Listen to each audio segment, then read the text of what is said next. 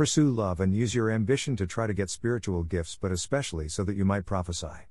This is because those who speak in a tongue don't speak to people but to God, no one understands it, they speak mysteries by the Spirit. Those who prophesy speak to people, building them up, and giving them encouragement and comfort.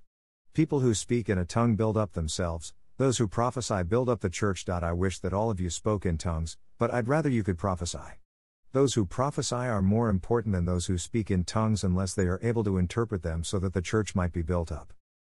After all, brothers and sisters, if I come to you speaking in tongues, how will I help you unless I speak to you with a revelation, some knowledge, a prophecy, or a teaching? Likewise, things that aren't alive like a harp or a lyre can make a sound, but if there aren't different notes in the sounds they make, how will the tune from the harp or the lyre be recognized? And if a trumpet call is unrecognizable, then who will prepare for battle? It's the same way with you, if you don't use language that is easy to understand when you speak in a tongue, then how will anyone understand what is said? It will be as if you are speaking into the air.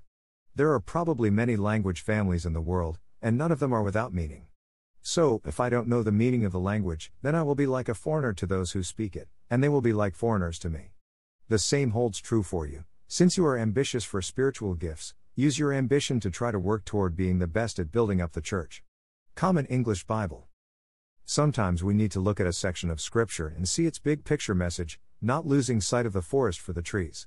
At first glance, it might be tempting to question or delve into whether tongues, a private language of communicating with God, and prophecy, divinely inspired speech for a person or group based in Holy Scripture, are for today, or not. Please keep in mind that spiritual gifts of tongues and prophecy were not the Apostle Paul's driving concern when he wrote to the Corinthians. Paul wanted the Corinthian believers, who were puffing themselves up like peacocks so that others would admire their gifts and abilities, to grasp a basic important message pursue love by striving to excel in building up people. If we miss love, we have lost sight of God's word to us. A preoccupation with tongues and prophecy only makes us lose the forest for a few tress. Rather, we are to keep thinking about how we show love for all our brothers and sisters in Christ and put some significant effort into doing our part to encourage them. Spiritual gifts are given by God to Christians as a means of loving and encouraging the church. They are not given in a vacuum, as if those gifts are only for an individual's help. They're meant to be directed toward helping and serving others. For example, I am a teacher of God's Word. It would be really weird if I jumped out of bed on a Sunday morning, got dressed, looked in the mirror, and taught it myself. Then, went back to bed dreaming about what a great teacher I am.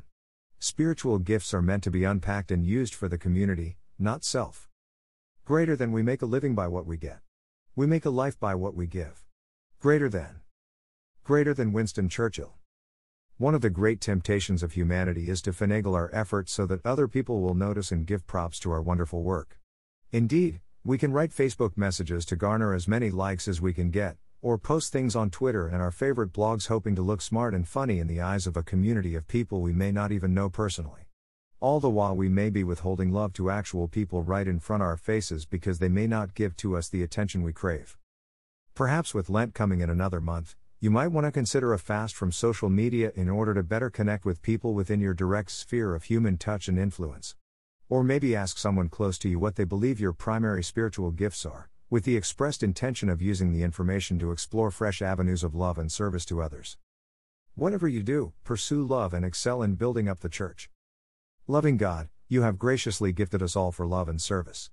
May we continually see your love expressed to us through Jesus Christ so that we will be always inspired to pass on that same love to others for whom you also love. Amen.